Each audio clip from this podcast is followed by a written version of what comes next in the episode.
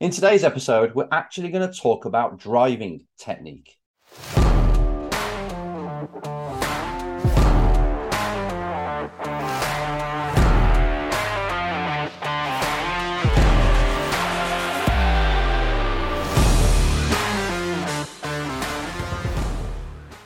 Race drivers, it's Enzo with the Race Driver Coach Show. And yeah, we're going to talk about driving technique this time. Now, it's called the Race Driver Coach Show. And I hardly ever talk about race driving, actually in the cockpit, what you do, how you drive these particular corners, how you brake. And I've ignored it on purpose. I've shied away from the topic because I'm more into personal performance. I mean, don't get me wrong, I do teach drivers how to drive faster. And since the 90s, I've been in the debrief room with all my drivers, especially the ones I go to the track with. And we look at the data, we compare data, we come up with a plan of how to drive a certain corner a better way. So I've seen it all, obviously, and I had some top drivers. You know, I've been uh, sharing a team with Max Verstappen, Jules Bianchi, and all the drivers that I work with. So I get to see their data. I get to see how they actually drive and the differences between them and their teammates. So I've learned a lot, obviously, but I don't really talk about it because there's too many variables. Now, if you go on the internet, you can see all these different uh, documents, videos, diagrams of how to drive particular corners. You've got a hairpin. This is how you you drive the racing line. This is where you should brake. These are the principles. But they're all too basic and they don't fit every single hairpin. So you say right this in theory is how you should drive a hairpin which is great. But then you go to people, places like uh, brands hatch where turn two druids is a hairpin but you don't take the normal hairpin line most people say brake in a straight line if it's a right hander, right? Right hand hairpin. Brake in a straight line, full left. So you're on the white line. You break, you get to the end of the break and you bleed off the break and you turn in, but don't turn in too early because the corner's too long. However, Brands Hatch, turn two, you go under the bridge, and because it's it's design, it's camber, it's at the top of a hill, you just fire it in tight. You don't do the classic hairpin line. So these people that teach you you know, God bless them, they mean well and they're, they're correct on a lot of things, but they teach you these bog standard textbook ways of driving. It's not like that in the real world. In the real world, you do have these basics and basic understandings about how to drive different types of corners, right? High speed, combination, medium speed, slow speed, light hairpins, and you have that programmed. Fine, this is what technically you should do, but in real life, you look at the tarmac.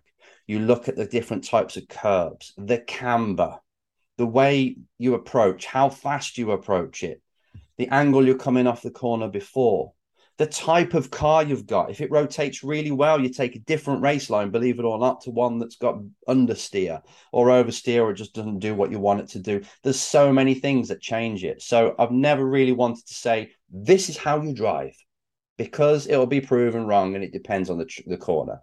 So that's why, basically, and I don't really want to give away certain little specific secrets of my current clients as well, um, which there isn't many, by the way, but it's just these tiny things that they might do that they don't want anyone else to know. So I've kept away from the subject. But last time, uh, the last video I did last week, I got a comment from Ali, and he simply said, Thank you, Enzo, for all these tips. Is it possible for you to cover some driving techniques such as braking?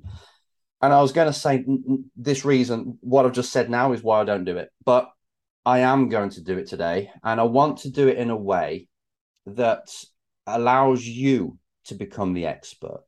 Not to say you should break this particular way, you should turn here uh, a certain point, and you, this is what you do through a corner, because again, it will be dependent on the car, the track, and everything else. So I want to give you an overall philosophy that helps you become the expert.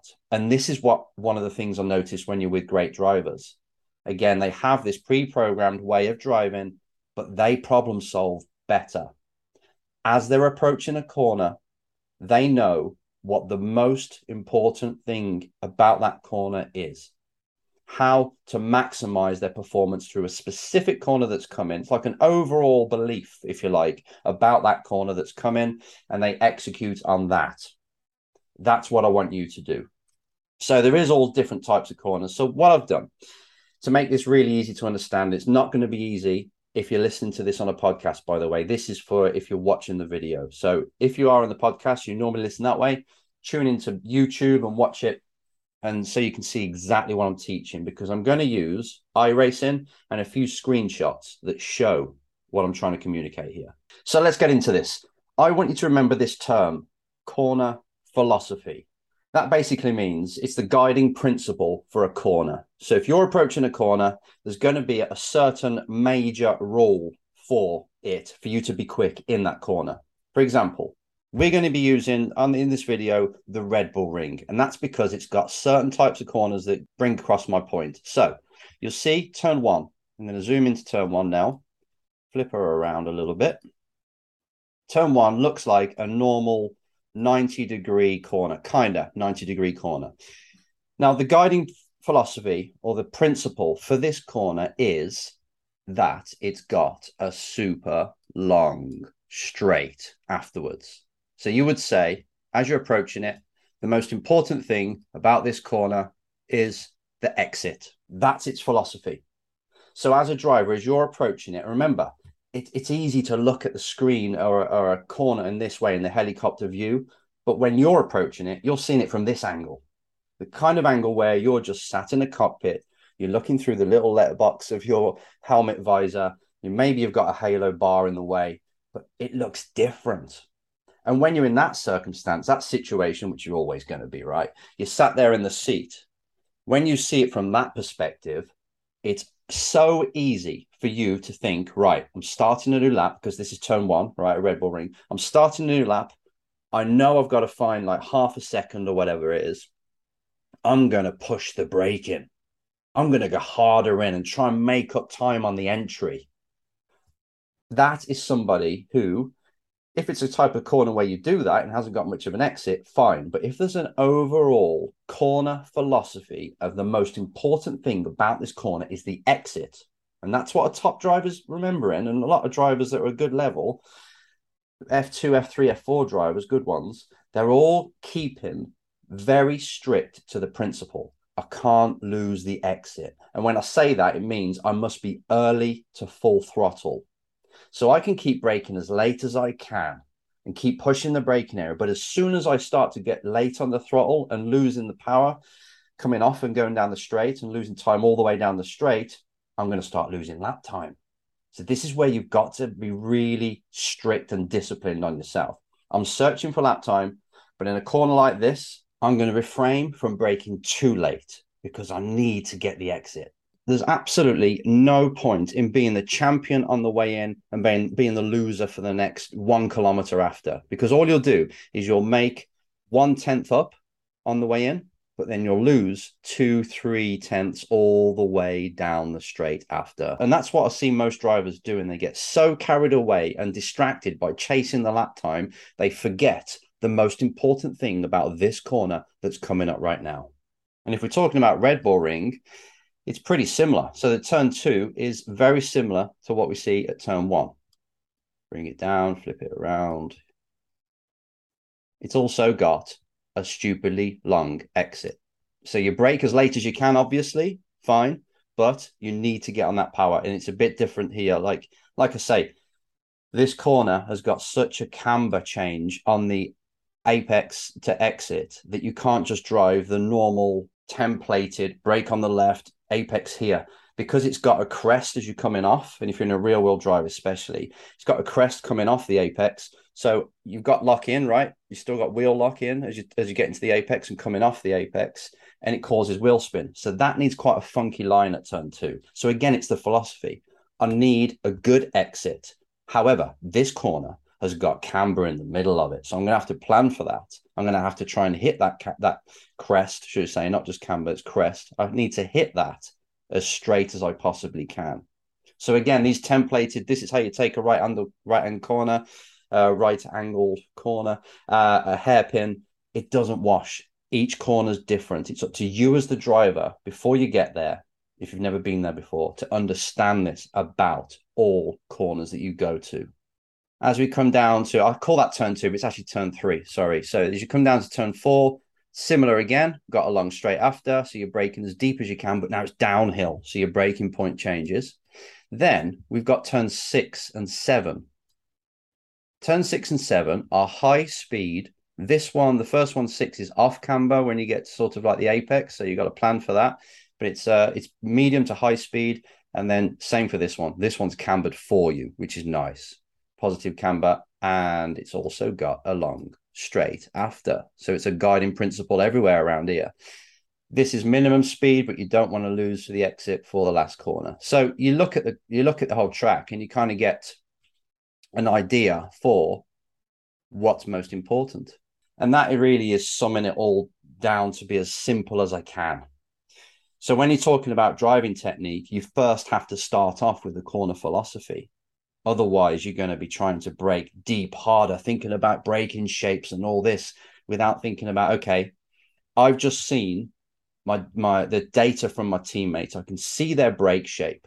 Now, for hairpins and, th- and corners that are slow in a single seater car, typically your brake shape is a big hit at the beginning. The initial is a big hit, and then you bleed off as you go towards the corner. Because if you start to brake slow, you lock up near the end of the braking once the downforce is off. So you really need to hit it hard. Just with most downforce cars, the, the F4 is a little bit softer nowadays because it locks up so easy. But before you get into that kind of technical talk, you need to understand how each corner needs to be driven in the dry, in the wet. If the wind's behind you, what's going to happen then? So it, it, it does take prep. So before you go to a track, you've got to get very clear on all these things before you're testing or before you're racing there.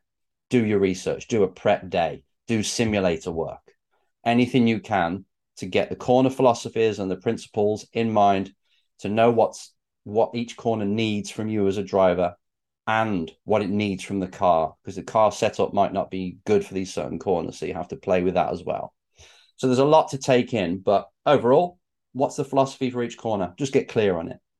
Now to jump to iRacing, I did some laps today just before this to make uh to make my point again at Red Bull Ring in the F1 car, and I'm going to show you some screenshots and videos. And it's it's first of all, it's me driving fairly correct. I just did like five laps, so it's not really that fast, but fairly correct with the philosophy in my head for each corner. And then I started to, on purpose, chase time like a lot of drivers do, and that means braking later. And just to see how much it hurts, if and I can show you on data then, actually a data trace of what this means. Here it is. So I'm going to show you two on boards. The first one is me driving more correct. The second time I'm going to show you it me over driving the entries and losing the exits. I'm going to show you from two different angles. So take a watch. Here's the first one.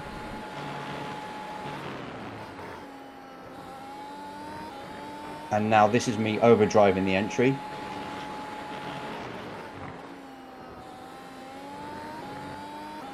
And you can't see much difference, can you? Even from the helicopter view, you still see the car go through and the, both videos, again, the first one is driving correctly-ish and the other one is overdriving the entry.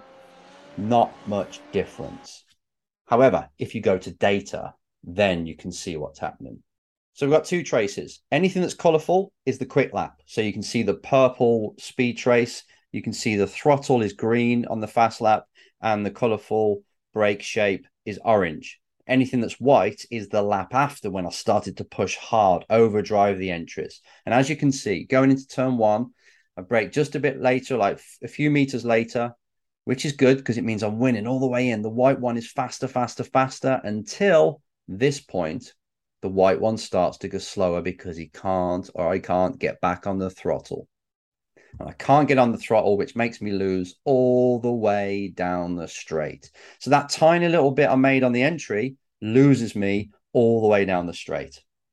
That is a pure example of somebody forgetting the philosophy of the corner and trying to chase the entry. So the brake shape might look good and all this, but you just slowed the car down way too late in the corner. So then you can't back, go back to the throttle. And something to really remember after philosophies and all this is ask yourself, where does the minimum speed need to come?